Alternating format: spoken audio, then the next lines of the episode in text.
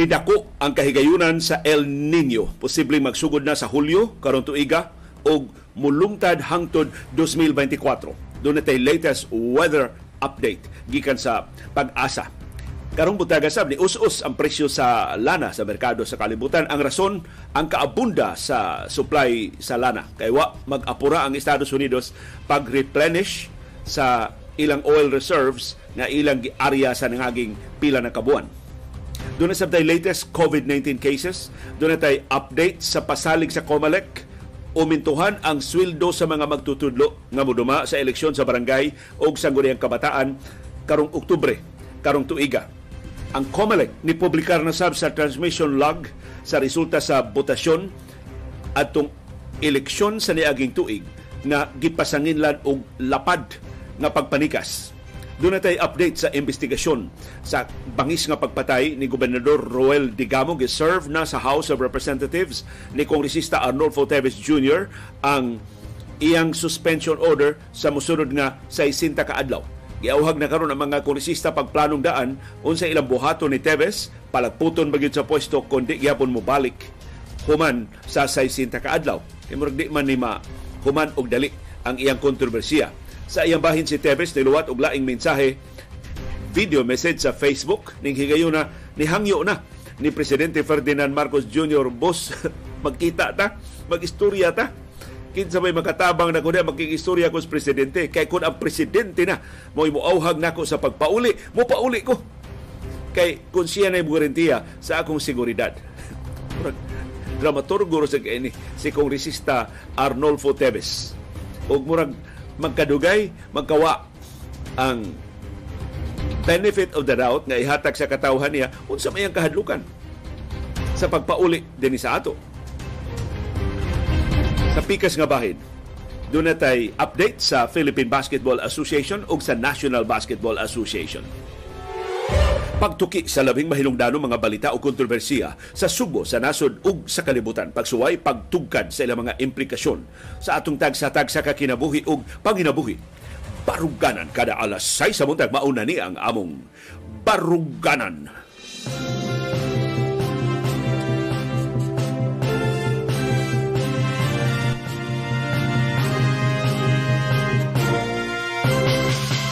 Live gikan diri sa Bukirang Barangay sa Kasili sa Konsolasyon. Kumusta man ang inyong pagtimpakuwas human sa tibok gabi nga pagpahuway? Kumusta inyong pagpangandam para sa lab, labas nga adlaw sa parikay-sikay karong adlaw? Pasaylua medyo lubog ang atong uh, video sukad pa kagahapon kay nag ni-give up na in town ang akong camera. Pila naman sa ni katuig ang atong camera sukad mi nagsugod og uh, live stream. Mauna in town ni ang mga camera nga among gigamit, ang mga mikropono nga among gigamit wa na nangahagtos na ang mga kable, nagsige na lang ko pangita og replacement uh, cables. Wa nam gugigos gawas diri sa bay.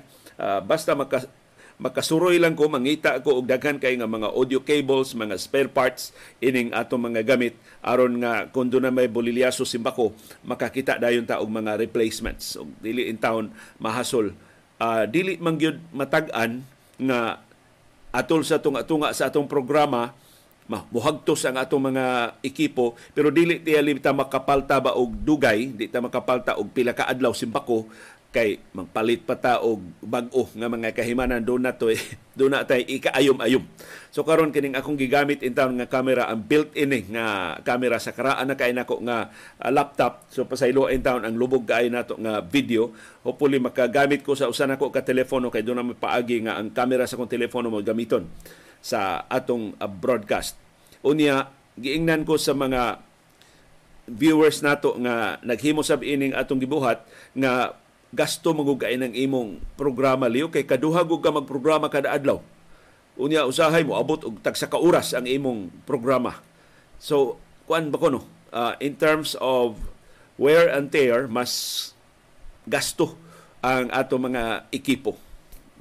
So uh, maunay maunay atong maunay consequences sa atong uh, pagsigi og uh, programa dunay nisugyot nako nga di na lang ka, ka magkada adlaw liyo or di na lang ka, ka mag duha ka programa kada adlaw. Um, ato nang ato nang tun-an labi na kung doon na natay lain nga mga kabilinggan no? Doon na natay lain mga gibuhaton pero samtang di pa ko sa bahay wa man ko laing gi trabaho wa man ko laing gibuhat. So mutoki magsige lang ko og gawas kon mo ingon na mo nga puula na liyo eh. Mangita nakataog lain nga content. Mangita nakataog lain nga ika sibya sa ato mga programa In the meantime, nga makaagwanta pa mo, pahibawon mo namo nga atong kahimtang sa panahon, perting inita o perting alimuuta karong kadlawon, wa na bisan gamay na lang pasubingay sa katugnaw. Ang init na gyud nga hangin gikan sa Pasifiko gitawag sa pag-asa og easterlies mo ni dominar sa atong kahimtang sa panahon dulot sa tay localized thunderstorms para ni sa tibuok Sugbo, tibuok Visayas, tibuok Mindanao, tibuok Metro Manila, tibuok Luzon, tibuok Pilipinas. Mao ni ang atong kahimtang sa panahon. Ug gi-explicar ni ni Pag-asa Visayas Director Retired Oscar Tabada niluwat siya og special nga weather outlook para sa Cebu Province, Bohol Province, Siquijor Province, Negros Oriental, hasta sa Western Visayas. Ang ako lang i-share ninyo ang iyang gihatag na nga weather outlook para sa Cebu Province hangtod ni sa Marso 26 puhon. Matod ni Director Tabada ang atong weather system karon sa Pilipinas wa tay major weather system nga nakaapektar sa Kabisayan.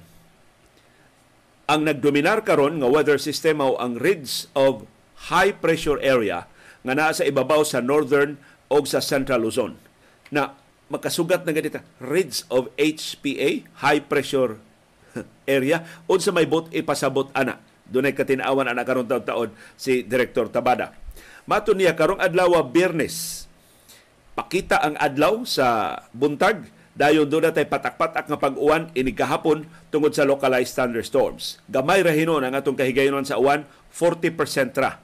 Ang atong hangin northeast 15 to 25 kilometers per hour. Ang temperatura 25 ngadto sa 31 degrees Celsius. Dili pa kayo init pero ang heat index perting taasa 37 degrees Celsius. Tungod ni sa kataas sa humidity level. Dinhi sa ato mao na nga gamay kaayo natong patandang sa adlaw magtabisay dayon ang atong singot.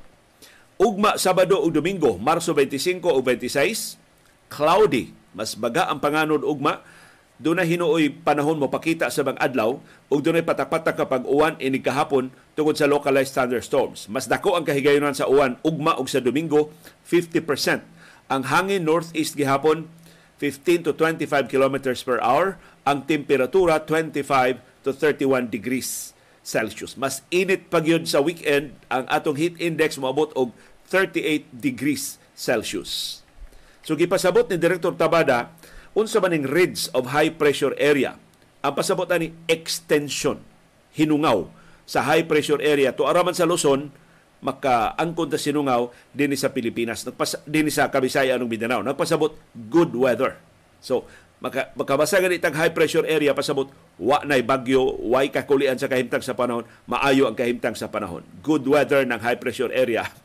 Ang translation anas binisaya alimuot init sab kanang trough sa LPA, mao man ang kasugaran natong masugatan, kung doon ay low pressure area, extension sa na sa low pressure area nagpasabot bad weather o nagpasabot uwanon, basa ang atong kahimtang sa panahon. Nagasalamat retired pag-asa Vice Director Oscar Tabada sa imong pagpasabot ining mga jargon sa pag-asa nga giuran-uran lang nila nya wa gyud sila ka higayon sa pagpasabot sa publiko unsay bot ipasabot ining mao mga termino.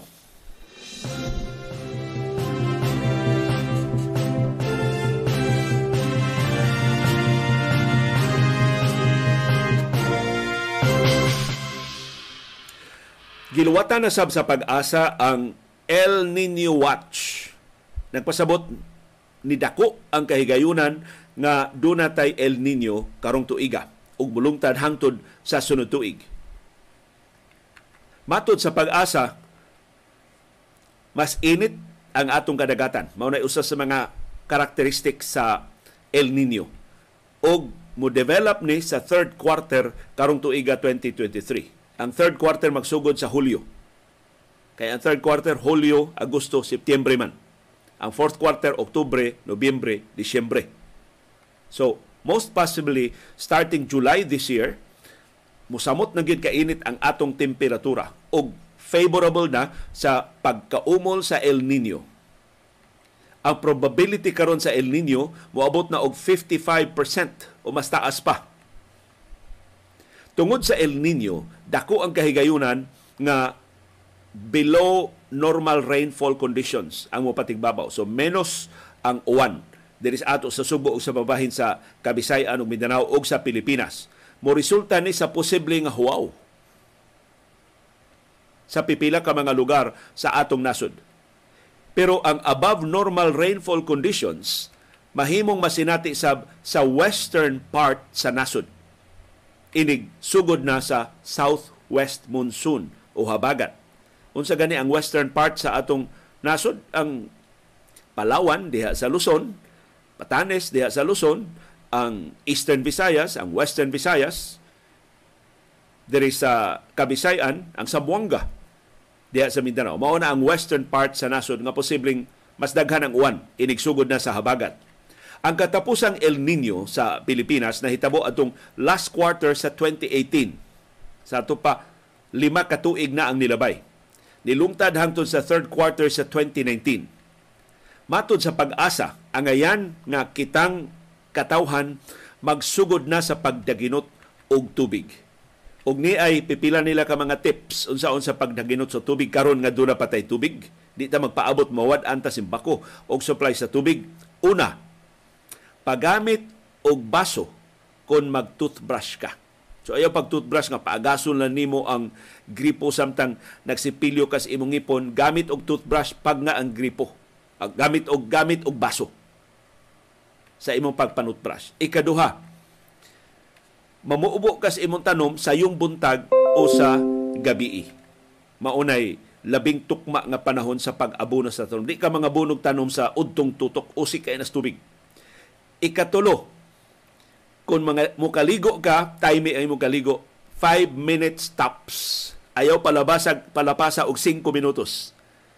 Kay kung mulapas na nag 5 minutos, sigon sa pag-asa, dili na na kaligo, usik-usik na na sa tubig. Ikaupat, gamit og balde sa tubig og trapo kung maghugas ka sa imong sakyanan o sa imong motorsiklo o sa imong bisikleta. Ayaw gamit diha og mga spray kay dako kay tentasyon nga malingaw ka diha pasirit sa tubig, usik na nas tubig. Ikalima, gamit lang og washing machine kung puno. So kung usa duha lang ka sinina, adto dangop sa kuso-kuso. Ayaw paggamit og washing machine kay usik kaayo ang tubig sa washing machine kung pipila lang ka piraso sa sapot ang imong labhan. Ikaunom, gamit og planggana kung manghugas ka sa plato kinamot. Ayaw pa paagasa, ayaw pasirita ang gripo samtang mahugas ka usa lang ka platito. Ikapito, kolektaha ang rainwater. So gamit og sandayong, butang og gamayng tangke sa tubig diha sa imong nataran aron tanang tubig nga moagas gikan sa imong muawas gikan sa imong atop, imong masawd ug magamit nimo sa laing katuyuan. Matod sa pag-asa nga nadeklarar na nila ang pagsugod sa dry season nga mulungtad hangtod sa Mayo karong tuiga. Ang strong El Nino events mahitabo matag 15 ka tuig sa karaang panahon. Pero human sa tuig 2000, ang grabe nga El Nino mahitabo matag lima ngadto sa pito ka tuig so nagkagamay ang kang-a sa frequency sa El Nino. Ang habagat kung moabot na makapasamot sa kainit o kauga sa El Nino. Pipilasab ka mga bagyo atol sa El Nino mahimong musimang og di makasud sa Philippine Area of Responsibility. Pero kung simbako doon ay bagyo nga makasud gyud sa PAR, mas kusog kay mas init man ang kadagatan ug ang init nga dagat mao'y fuel aron mopakusog sa mga bagyo. So mas grabe ang hangin, mas kusog ang uwan, mas intense ang iyang epekto dinhi sa ato simbako. So pila man ka bagyo ang ato mapaabot karon tuiga sigon sa pag-asa karong sunod nga buwan sa Abril way bagyo o usa labing daghan.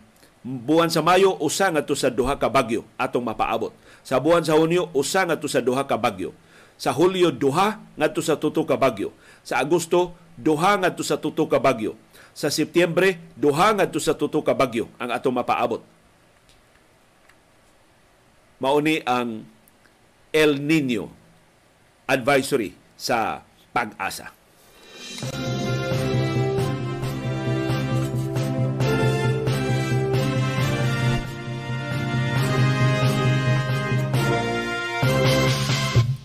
Ang pag-asa duna say gilusad nga bag-ong serbisyo para nato nga katawhang Pilipinon kagahapong adlaw ilang gilusad ang web-based nga platform nga mo monitor sa kusog kaayo nga pagbundak sa uwan ug makatabang sa mga policy makers sama sa atong local government officials ug mga national government agencies ug natong general public sa paglikay sa labing grabe nga katalagman gitawag ni ang bag-ong serbisyo sa pag-asa nga Satellite Rainfall Extremes Monitor o SATREX. Gilusad ni kagahapong adlaw atol sa pagsaulog sa National Meteorological Day. Ang SATREX ma-access pinagi sa opisyal nga website sa pag-asa. Mopakita og real time nga kasayuran sa extreme rainfall events. So kung dunay kusog kay nga bunok sa uwan, mo pasidaan ni kung kining maong rainfall mo resulta ba sa pagbaha o sa pagdahili sa yuta. Ang Pilipinas usa sa mga nasod nga labing dako og risgo sa climate change sama sa mas kusog nga mga bagyo, mas grabe nga pag-uwan, mas grabe nga huwaw, mas taas nga pagsaka sa dagat. Unya, kabus kaayo ang atong rural communities mao in town ang maggrabihan ining maong mga katalagman. Matod sa pag-asa kining ilang SATREX, muhatag og satellite rainfall estimates nga ilang naobserbahan sud sa pila ka oras o sud sa pila ka adlaw sa particular nga location sa Pilipinas. So ilatang murag ang ilang weather model mo ilang i-apply nga kung muuwan ganing ingon ani gikusguna mao ni mahitabo ini lugar. Kining bana-bana sa epekto sa pag-uwan dinhi sa ato nakuha ni sa pag-asa gikan sa global satellite mapping sa precipitation nga gihatag sa Japan Aerospace Exploration Agency. So gi-share ning maong kasayuran sa Japan, gi-customize sa pag-asa para nato dinhi sa Pilipinas. Ang National Meteorological Day kay gahapon gisaulog dungan sa World Meteorological Day. Kay gahapon mauman ang kung nakabasa mo sa atong history box kagahapon mao ang pagkatukod sa World Meteorological Organization sa United Nations. Ang tema sa World Meteorological Day karong tuiga mao ang The Future of Weather, Climate and Water Across Generations. So mo maayong balita. Dunay bag-ong serbisyo nga gitanyag ang pag-asa natong publiko. Gitawag og SATREX o Satellite Rainfall Extremes Monitor. Ang bad news, ako na yung isusi sa website sa pag-asa pila ko ka minuto sab nga nagsubay-subay sa nagkalilain nga mga feature sa pag-asa wa gyud nako igkita ang Satrex.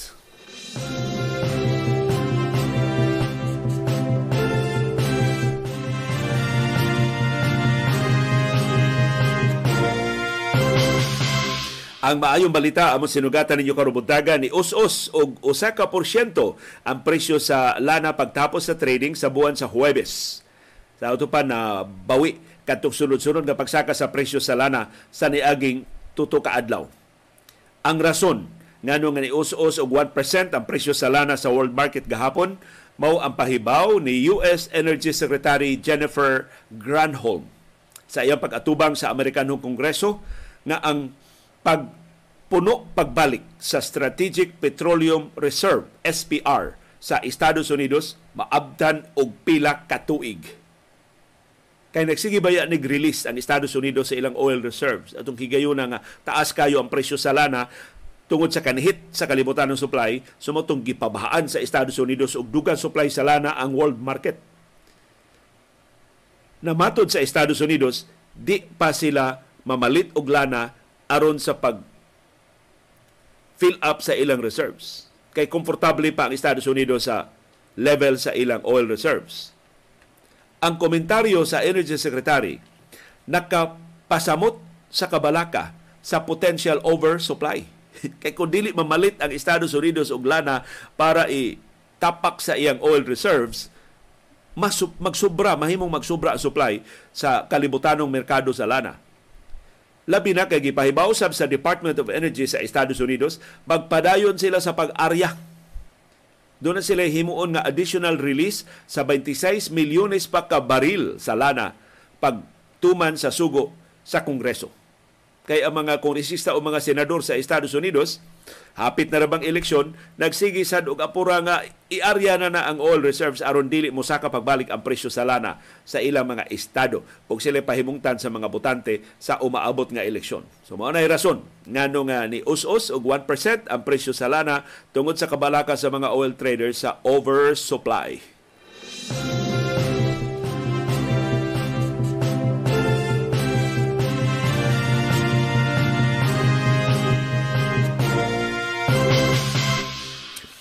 Ano latest nato nga figure sa COVID-19 gireport sa Central Office sa Department of Health? Doon natay 137 kabag o mga kaso sa COVID-19 gahapong adlaw dunay siyam kapatay ang usa sa Metro Manila wa gihapoy fet sa kanus-an nga matay ang mga biktima. Ni abot og 8,414 ang active cases. Mao ni ang mga pasyente nga naa sa atong mga ospital o isolation facilities. Ni saka ang atong nationwide positivity rate ngadto sa 3.6 percent niabot na biya taon-ta og 3.2% na lang sa niaging adlaw pero di gihapon ni ang iyang kabalakan kay ubos gihapon ni sa threshold nga gitakda sa World Health Organization nga kung less than 5% ang positivity rate nagpasabot na kontrolar na ang tinagdanay sa COVID-19 og less than 5% na tasud na sa pila ka buwan. Ang top notcher mao gihapon ang Metro Manila dunay 46 ka bag-o mga kaso. Ang first runner-up balik ang Davao City ug Davao del Sur doon na sila 15 kabag o mga kaso gahapong adlaw. Ang projection sa Okta Research Group, mas daghan ang bag-o mga kaso karong adlaw, Marso 24, 2023, posibleng moabot og 200 to 300 cases.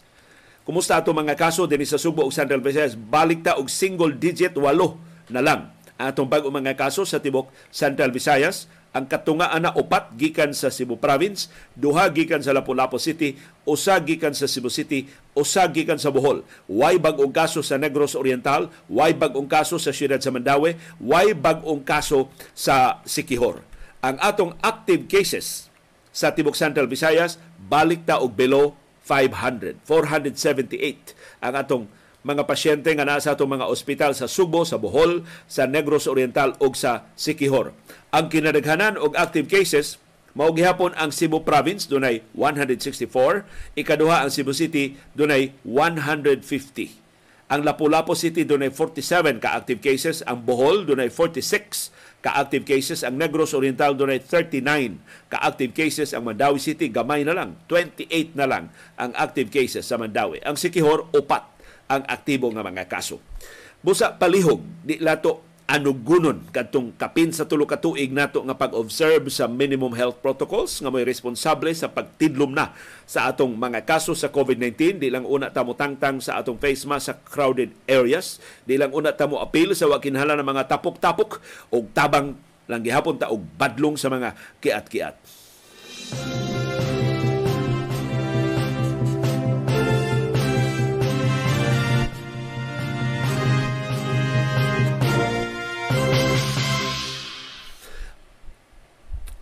Mahitungod gihapon sa pandemya sa COVID-19, nitiyabaw ang World Health Organization og fake news human sa tweet sa tag-iya sa Twitter nga si Elon Musk nga ang WHO nagplano pagkontrolar sa mga health policies sa nakalilaing kanasuran.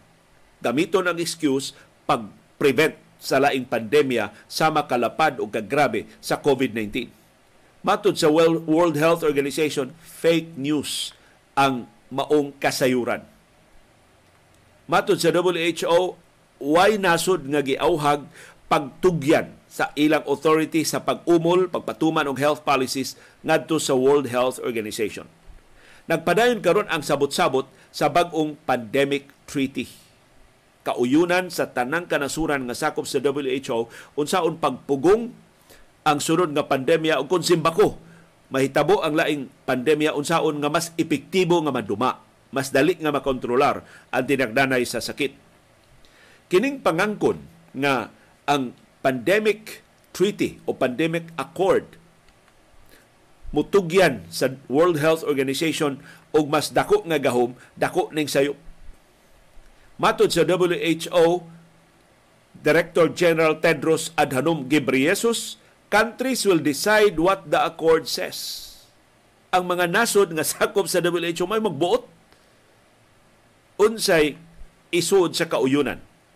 The pandemic accord will help countries better guard against pandemics it will help us to better protect people regardless of whether they live in countries that are rich or poor. So, ginamit ang leksyon sa COVID-19 pandemic o sa nangagi nga mga pandemya unsa may mahimo sa World Health Organization o sa sakop nga kanasuran sa sunod nga katuigan. aron mas epektibong masagang o kundi masagang simbako epektibong makontrolar ang sunod nga pandemya ang sabot-sabot nga nagpadayon gitumong sa pag-umol og kalibutanon nga kauyunan aron matabangan ang pagkatap og mas paspas nga pagtubag sa umaabot nga mga pandemya. Ang final text sa kalibutanon nga kauyunan ipaubos og butasyon sa mga sakop sa World Health Organization unya sa Mayo 2024. Unya na ni sa sunod tuig. Ang tuyo ining bag-ong kauyunan mao ang pag-address sa panginahanglan sa mas paspas nga pagbinayloay og kasayuran tali sa mga nasod nga mag-atubang sa global health emergency sama sa COVID-19 pandemic.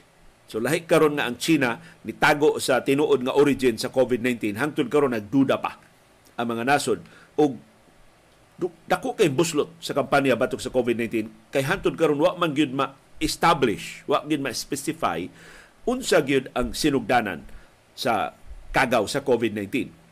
Ang bag-ong kauyunan mo auhag sab sa mga nasod sa pagpalambo sa ilang national, regional o global preparedness o detection systems aron makabantay dayon sa mga risgo sa pandemya.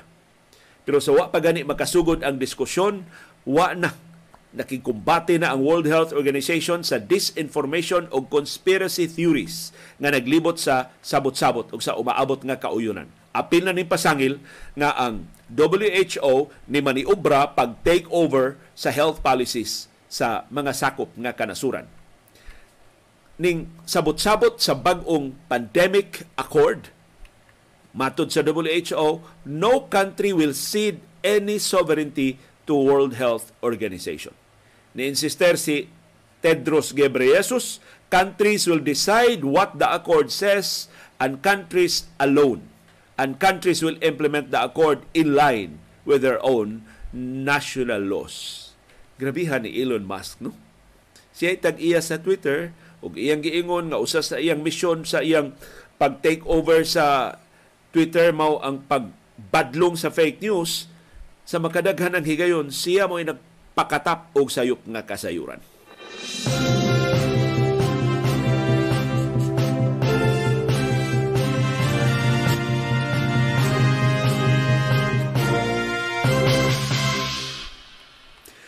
Ni ay may balita gikan sa Commission on Elections para sa atong mga magtutudlo nga moduma sa eleksyon sa barangay ug sangguniang kabataan karon ng Oktubre karon tuiga matud sa COMELEC ilang umintuhan ang honoraria sa mga teachers na mo'y mahimong mga sakop sa electoral boards para sa barangay ug sangguniang kabataan elections. Ang chairman sa COMELEC nga si George Garcia niingon ang mga sakop sa Board of Election Inspectors makapaabot og mas dako nga honoraria. Ang ilang karaan nga honoraria 4,000, 5,000, 6,000. Ang bag-ong honoraria nga ipanghatag sa COMELEC 10,000 para sa chairperson 9,000 o 8,000 ang labing ubos nga honoraria sa mga sakop sa Board of Election Inspectors. Matod ni Garcia kung madayon kining balaod nun sa pagpatawag og constitutional convention mas modako pagyud ang madawat sa mga magtutudo kay mas dako man ang ilang trabaho kay kung madayon ang konkon idungan ang eleksyon sa mga delegado sa barangay ug sangguniang kabataan elections nagkaduol na ra sa Oktubre kakuyaw og himuo na sa excuse ang konkon nga i-postpone na sa ang eleksyon sa barangay ug sangguniang kabataan. Mahingpit na gyud ang pagbugal-bugal. Murag wa na lang gyud tahod ang kongreso sa integrity sa gitakda diha sa konstitusyon nga regular elections unta sa mga opisyal sa barangay o sa sangguniang kabataan. So matod sa COMELEC kung dayunon gyud ang konkon mangayo sila og across the board nga 2,000 pesos nga dugang honoraria. Sa ato pa, mamahimo ng 12,000, 11,000 o 10,000 ang honoraria sa mga magtutudlo nga muduma sa eleksyon sa barangay ug sangguniang kabataan elections. Mato ni Garcia, siyempre kung magbibilang ka ng boto para sa mga delegado, kailangan magdagdag ng oras. So, dugang trabaho sa mga magtutudlo, i-compensate pinagi sa mas taas nga honoraria. Hinaut di lang ni kutob lang sa istorya ug mapatuman jud ni kay dako in taon kay kahago ug dako kay risgo sa mga magtutudlo. Matag higayon mo duty sila diha mga presinto, sila mo duma sa eleksyon, sila mabanghagan sa mga politiko, sila mapahimungtan sa mga politiko nga nagmakumbinser nga gitikasan sila, sila untay unang mapatyan, sila untay unang makulatahan diha simbako kun dunay kaguliyang sa eleksyon.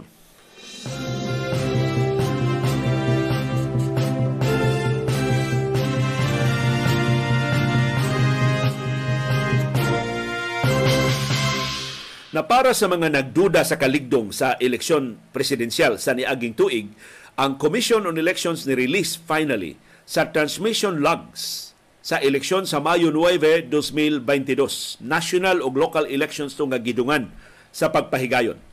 Matod sa COMELEC, kining maong mga transmission logs were the subject of several requests by interest groups. Daghan ko nung grupo nga niauhag nila nga ipublikar ang maong mga transmission logs which had now been granted with much ease through its uploading at our official website. So naani karon sa official nga website sa COMELEC.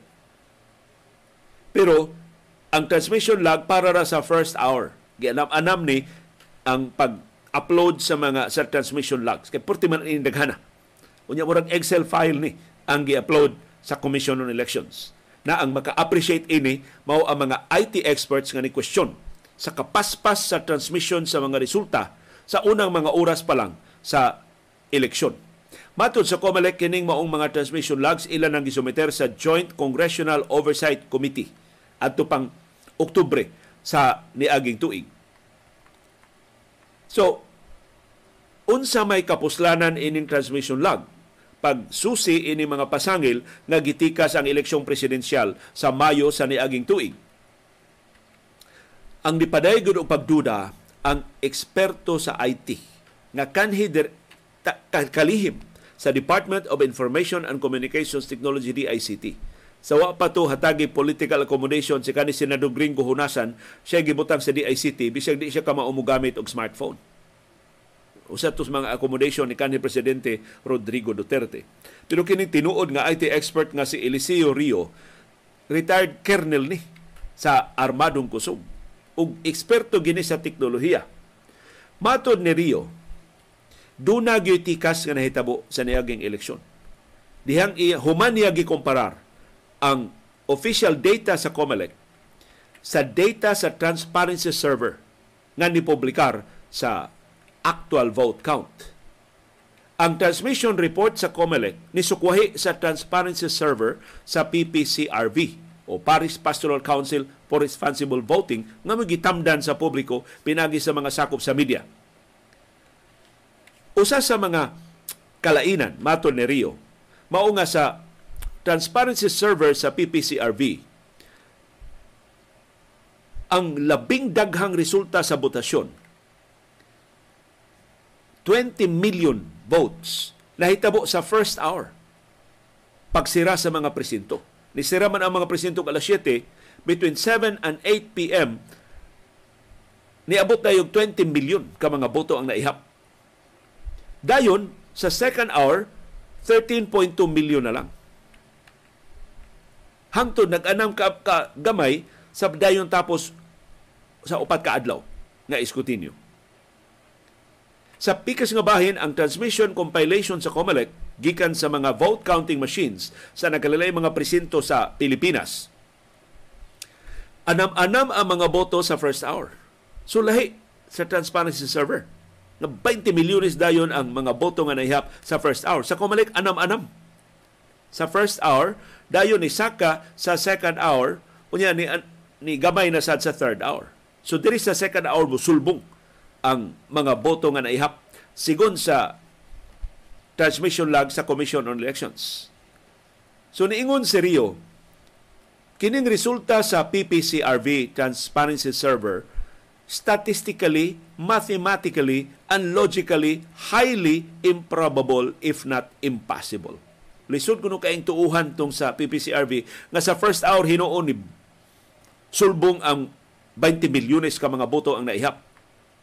Matod ni Rio, ang tanang electronic o manual counts magsugod yun na og hinay dayon musulbong dayon mo hinay pagbalik. Ugwa siya mag hulbot lang sa tumoy siya iyang buhok. Tungod di siyang aktual nga kasanatian isip advisor sa nangagi nga mga eleksyon. Ang mga lagda sa presinto sa COMELEC muhimo sang imposible nga ang mga vote counting machines makatransmit dayon sa first hour ug daghan kay nga mga boto ini kahuman sa botasyon. Ug mao ang procedure sigo ni Rio sa eleksyon sa niaging tuig Pagka alas 7 sa gabi, gisugo ang mga sakop sa Elect Board of Election Inspectors nga manira na sa botasyon. Gawas kung dunay mga botante nga nagpalibot pa sa mga presinto. Tugutan ang mga botante within 30 meters sa presinto sa pagbotar. Dayon, ang chairman sa Board of Election Inspectors mupahibaw sa formal closure sa eleksyon ngadto sa mga representante sa mga partido o sa mga COMELEC watchdog sama sa NAMFREL, PPCRV o uban nga mga grupo. Dayon, ang commands i-type ug i-confirmar sa vote counting machine paghunong, pagdawat og dugang mga balota. So sirado na gyud ang makina. Abtan ni og pila ka minuto. So di ka ka-transmit dayon sa resulta sa eleksyon. So sa transmission log 708 sa pa after 8 minutes lang wa na minilyon na dayon ka mga boto ang naihap sa mga vote counting machines human ining formal nga pagtakob sa makina, ang vote counting machine mo printa og wow ka kopya sa national tallies. Wow ka kopya dili usa dili duha, walo ka kopya ang iprinta sa vote counting machine. Ang matag boto nga makuha sa usa ka national candidate ibutang sa lista na po ka presidential candidates, siyam ka vice presidential candidates, 64 ka senatorial candidates, 173 ka party list groups. Ang kada kopya nga iprinta sa vote counting machine, maabdan siya og tuto ngadto sa 4 minutos. Kay taas ka ining roll sa thermal paper nga gamiton sa printing. Sa ato pa, ang wow ka kopya maabdan og 24 to 32 minutes So ang labing sayo nga resulta matransmit sa vote counting machine ari na sa 732. 733. Nganong na na may resulta at 708. Ingon si Rio, it takes 5 seconds to print out your small voter receipt for one president, one VP, 12 senators, and one party list. Kanto bitang gamay papel na ipakita nimo sa inighuman nimo og feed sa imong balota 5 seconds to. Kay tagsaraman ang imong gibotaran sa kada pwesto. Pero kini ang tanangan sa tanang nanagan, sa tanang pwesto mo'y ilista. Ang complete precinct tally mas taas. Usahay pagani muhunong ang makina kay wa nay thermal paper. So kinahanglang dunay bag-o nga roll sa thermal paper ang i-feed sa makina aron mo resume og print. Isi pangu sa DICT kani adto Kini si Rio mao'y pangu sa COMELEC Advisory Committee sa 2019 midterm elections. So ingon si Rio, naghimo silang time and motion studies pag-determine sa gitason sa proseso og ni atong higayon na sa 2019 why presidential o vice presidential elections. So nangutana si Rio, how can that happen when the VCM's multi-sent simultaneously to the COMELEC Central Server, Transparency Server, and Municipal Server. So ano man naglahi man? Ang COMELEC, hinay kayo ang botasyon sa first hour. Sa PPCRB, sulbong 20 million dayon ang nahihap sa first hour. Now, simultaneous man ang transmission. Inig-transmit sa vote counting machine maadto sa COMELEC server, maadto sa PPCRB Transparency server, maadto sab sa mga munisipyo o sa kapitulyo o sa mga city hall nga mga servers. Nganong managlahi man ang ginagados mga boto nga naihap sa COMELEC server o sa PPCRB server. Ug mao ni pagduda ni Rio ngano nga mas daghan ang boto sa unang oras sa transparency server sa PPCRB. Ang transparency server gigamit pagkondisyon sa panghuna-huna sa publiko nga mauna ni ang resulta sa eleksyon. Aron di na mahibong ang publiko inig maniubra na. Sa tinuod na nga maniubra. So aron mawa kining tanang pagduda ni suwat si Rio sa COMELEC atong Hulyo 15 sa pagpahibaw sa transmission log sa mga telcos sa mga kompanya sa telepono nga gisumeter sa mga telcos ngadto sa COMELEC pero gisalikway ni sa COMELEC kay daghano kaayo ang transmission logs gikan sa mga telcos. Kay doon na bayay 106,439 ka mga vote counting machines. Pero niingon si Rio, sa iyon ra kay na. Ang inyong buhaton, i-post lang na ang log sa inyong website. Ayaw na iprinta. Aron ang publiko mismo maka-access sa inyong website, makitaan ang transmission log sa mga telcos. Pagkahuman, anang pangutana ni pakisayon ni Rio niingon ang COMELEC amo nang gisumeter ang logs ngadto sa Joint Congressional Oversight Committee. Atong Nobyembre 3 sa niaging tuig, si Rio nipasaka na lang yun o formal nga petisyon sa Korte Suprema pagpugos sa COMELEC pag disclose, pagbutiyag sa transmission logs. Naapil ining kasuha nga mandamos ang VCM supplier nga Smartmatic o ang mga telcos, ang Smart, ang Globe o ang Dito ang mga telcos usually i-delete na, na nila ang ilang transmission logs after 6 months. Pero ang balaod nagmando sa COMELEC pagpabilin sa ilang logs for 3 years. So posible wa na ni ang transmission log sa mga dito sa, sa dito sa Smart o sa Globe pero naa ni sa Commission on Elections. Naningon si Rio dili ni first time na dunay ni question sa transmission sa mga vote counting machines si Presidente Ferdinand Marcos Jr. mismo ni question sa posibleng pagpanikas ginamit ang vote counting machines niyang napildi siya sa vice presidential race atong 2016. So nakatubag ba kining pagpublikar na sa COMELEC sa transmission log sa petisyon ni Rio? Wa. Ang ipangayo ni Rio, transmission sa mga telcos. Dili ang transmission log sa Commission on Elections.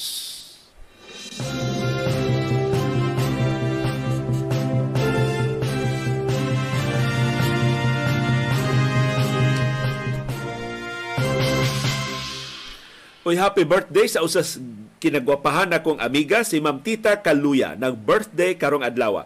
Birthday greetings ni gikan siyang staff o gikan sa Ampo family. Happy birthday Ma'am Tita Kaluya. Kita mi Ma'am Tita kay siya may auditor sa una sa Maribago Blue Water uh, Resort. Unya kami intay daog-daogon nga himuong judge sa mga dance contest diha sa uh, Blue Water sa una. Happy birthday Ma'am Tita Kaluya karong adlaw. Update sa investigasyon sa bangis nga pagpatay ni Gobernador Roel Digamo sa Negros Oriental. Ang unom ka nahibilin nga mga suspitsado sa pagpatay ni Digamo gipaubos og inquest proceedings sa Department of Justice. Dunay usa nga katapusan nga ni surrender. Siya gipuno sa lima nga gisukit-sukit na sa mga investigador sa NBI o sa uban nga mga ahensya Mato ni Justice Secretary Buying Rimulya, ang napo ka mga suspects ubos na karon sa kustodiya sa National Bureau of Investigation. Silang tanan pulos gustong magpasilong sa Witness Protection Program. Kaya di naman sila makasuhan kung mo testify sila para sa gobyerno. Niingon si Rimulya, doon na sila gihimo nga arrangement unsaon sa pag-screen kining tanang napo ka mga suspects nga gustong mag-state witness Mato ni Rimulya kasagaran sa mga suspects nga gustong mag-state witness na hadlok sa seguridad sa ilang pamilya. Gatilig ang ilang pamilya mo ay mahiagom sa resback ni ining grupo nga nag-hire nila pagpatay ni Digamo. Mato ni Rimulya, way laing kapilian ang mga suspect gawa sa pagdangop sa gobyerno. Ug mao ilang giapura ang Department of Justice palihog hatagi o proteksyon ang mga sakop sa among pamilya kung mapaubos na sa Witness Protection Program. So maton ni Rimulya imbestigahon o interviewon sa DOJ o sa Witness Protection Program karong adlaw Biyernes na kinahanglan bagid tinuod og proteksyon ang ilang mga pamilya o nila mismo. Pero ni pasidaan-daan si Rimulya nga dili ang tanan nga mga suspects ang mapaubos sa Witness Protection Program ang posibleng himuong state witness kadturang credible sa ilang testimonya o kadturang least guilty. so kadtong nakabingat yun sa gato sa armas pagpatay ni Digamo, dili yun to least guilty o posibleng dili mo qualify isip state witness. Pero nakinalag state witnesses kining kaso batok sa mga mamumuno ni Digamo kay mas mapaligon ang kaso sa gobyerno inighusay na unya sa korte kung dunay aktwal nga naka-appeal sa planning o sa execution na mo testify para sa prosecution.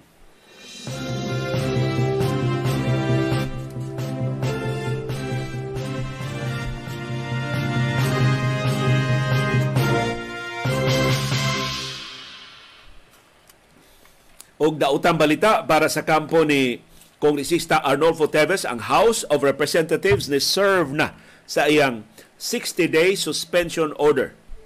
Tungod siyang padayon nga pagpalta sa mga sesyon sa House of Representatives bisag na expire na ang iyang travel authority. Ang Secretary General sa House nga si Regional Velasco ni-release ngadto sa mga sakop sa media sa kopya sa suspension order ni Teves na pinitsahan og Marso 22 sa adlaw nga ang House plenary unanimous nga nibotar pag sagpa ni Tebes og 60 ka adlaw nga suspenso. Pagpatigbabaw sa rekomendasyon sa House Ethics Committee. Ang kopya sa suspension order ni Teves nagpakita nga nadawat na sa iyang opisina ang suspension order. So wa na ni sweldo si Teves sa musunod nga 60 ka adlaw. Sa iyang bahin, si Tevez niluwat og bag-ong mensahe sa Facebook. Ning higayuna, nihangyo siya nga makigsulti ni Presidente Ferdinand Marcos Jr. Mato ni Tevez, gusto ko sana kayo makausap para makapag-explain ako sa inyo. So iyang gidirekta ang iyang mensahe ngadto sa presidente. Baka tawagan ko, baka pwede kay Boss Anton para makausap ko po kayo, Mr. President kini si Tevez ba? May kay mangitag connect so si ang pasabot ni aning boss Anton si Anton Lagdameo ni. Kining bana ni Don Sulweta nga kababata ni presidente Ferdinand Marcos Jr. mo yung gihimong bonggo sa Malacañang special assistant to the president man si Anton Lagdameo. So, ingos Tevez, posible magpalaban siya ni Boss Anton. Sumigo ni sila kung kay kongresista man eh, si Anton Lagdameo. So kauban ni sila Tevez sa House of Representatives. Mato ni Tevez, again, nire-respeto ko po kayo. Sana lang mapagbigyan niyo ako na makapag-usap tayo. Kung kayo na ang humiling na umuwi ako, mas mahihirapan ako na humindi dahil mas may authority kayo makabigay ng proteksyon sa akin. So, mura pang yung Tevez, hangyo ako, Mr. President, nga muuli na, posible muuli na ko Kay mutuo ko. Kay do naman kay gahom paghatag nako og proteksyon.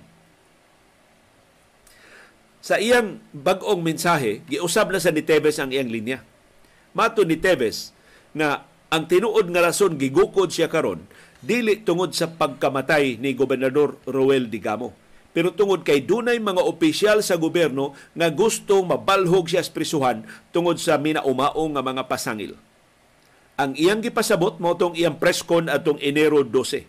Kanusa iyang ginganlan si Interior Secretary Binhor Abalos nga nagplano sa pagronda sa iyang mga panimay o pagtanom og mga ebidensya batok niya. So finally, ginganlan ni Tevez ang iyang dugay na kay gipasumbingayan nga nag-frame up niya si DILG Secretary Benhor Abalos. Nagipanghimakak na ni Abalos kini pasangil ni Tebes, hinaot ang sunod nga hugna, ipagawas ni Tebes ang iyang mga ebidensya. Unsa may sukarana niya sa pasangil nga si Abalos nagdumot niya na si Abalos nang maniubra aron nga mabalhog siya sa prisuhan aron mo banos ang grupo ni Abalos sa mga negosyo diha sa Negros Oriental.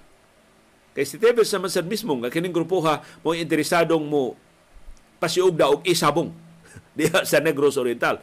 Mo na siya kuno gipasangilan nga nagpasiug og isabong. Pero ingon si Tevez, wa na siya mag-isabong karon. So nag-isabong ni siya kaniadto. Pero perti dako ay ni kwarta sa isabong ha. O karon doon ay mga huhungihong nga eventually tugutan ni Presidente Ferdinand Marcos Jr. ang pagbalik sa isabong. Nagsige nig labi silang atong ang o kaubanan na ngayo og nangitag mga connect sa bagong administrasyon aron mahibalik ang isabong.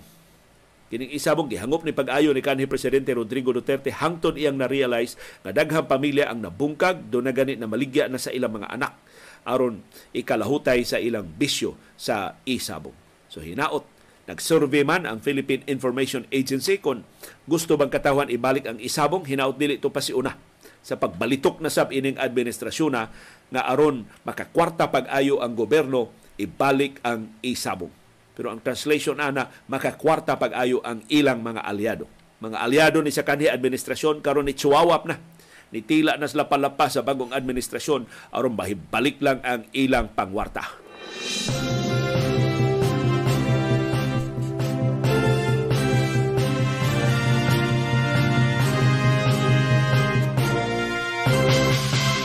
Laing ni greet ni Ma'am Tita Kaluya og happy birthday si Cesar Ibanez, si Tita Ampo Kaluya mao mao di kanhi National President sa Philippine Institute of Certified Public Accountants o PICPA. Kay murag accountant man sa ni si Cesar Ibanez.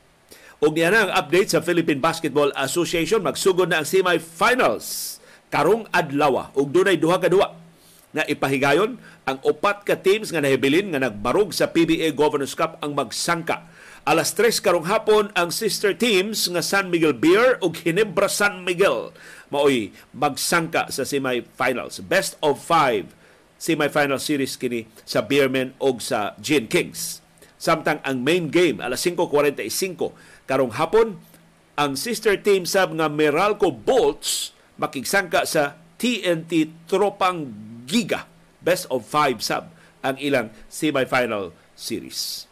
Samtang doon na update sa kahimtang ni L.A. Tenorio.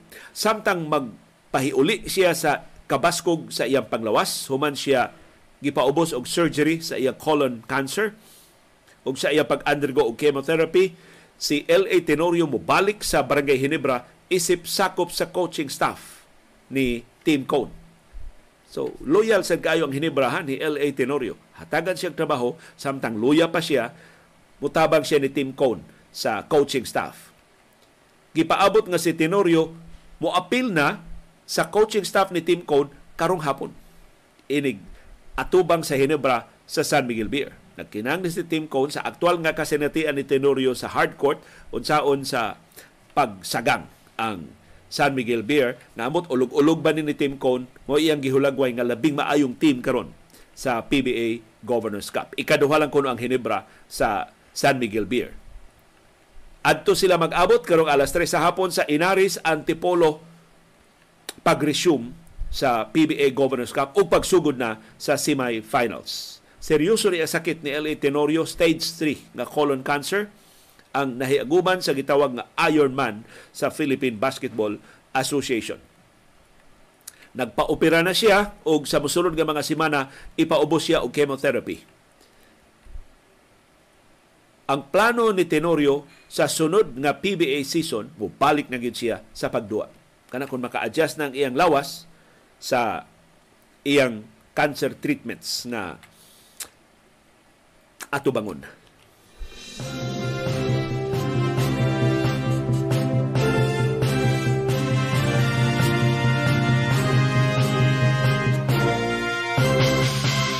Og niya ang schedule sa upat ra kadua sa National Basketball Association karong sa tong oras sa Pilipinas. Alas 7 karong buntag, 10 minutos na lang gikan karon. Manung ang New York Knicks sa Orlando Magic dito sa Florida. Alas 7.30 karong buntag ang Cleveland Cavaliers manung sa New York sa Brooklyn Nets. Alas 8 karong ang Charlotte Hornets, ang team ni Michael Jordan nga gusto na niyang ibaligya ang majority stake manung sa New Orleans Pelicans. Og alas 10:30 karong buntag ang Oklahoma City Thunder manung sa Los Angeles sa home court sa Clippers. Samtang gipahibaw sa Los Angeles Lakers si LeBron James, maayo na kaayo og progress ang iyang rehabilitation o posibleng mahibalik na siya gikan siyang right foot injury sa katapusang semana sa season, sa regular season. Si James nahiagom og tendon injury sa iyang tuong nga tiil atong Pebrero 26 sa ilang sangka dito sa korte sa Dallas Mavericks.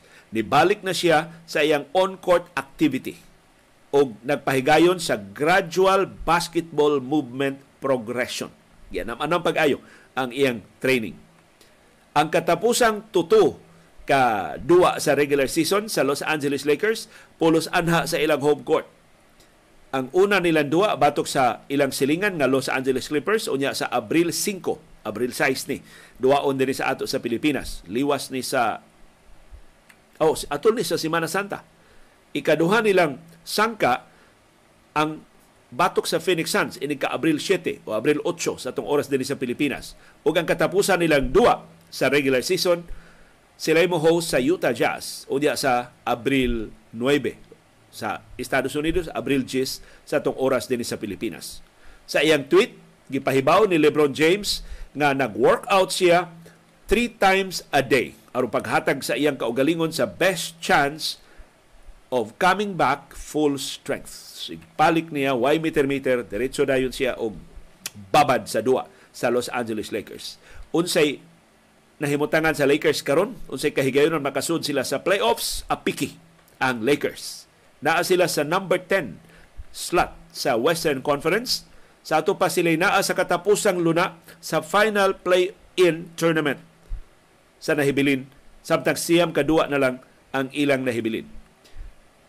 Usa og tunga kadua ang labaw sa Golden State Warriors nila nga naa nahimutang sa number 6 kung mahimutang ka sa number 6 guaranteed na masud ka sa playoffs, di na ka mag-play in tournament. So, muna ambisyonan sa Lakers, pero saan nila pag-apas sa Golden State Warriors? Mga league on ra ba ang mga teams nga ilang katapusang ikasangka sa katapusang siyam nila kadua. Daghang salamat sa inyong padayon nga pagpakabara. Nagkasalamat sa inyong pakigpisog, pagtugkad sa mga implikasyon sa labing mahinungdanon nga mga paghitabo sa atong palibot. Aron kitang tanan, makaangkon sa kahigayon ng pag-umol sa labing gawasnon, labing makiangayon, ug labing ligon nga baruganan. Maukad to ang among baruganan. Unsay imong baruganan. Nagkasalamat sa imong pakiguban.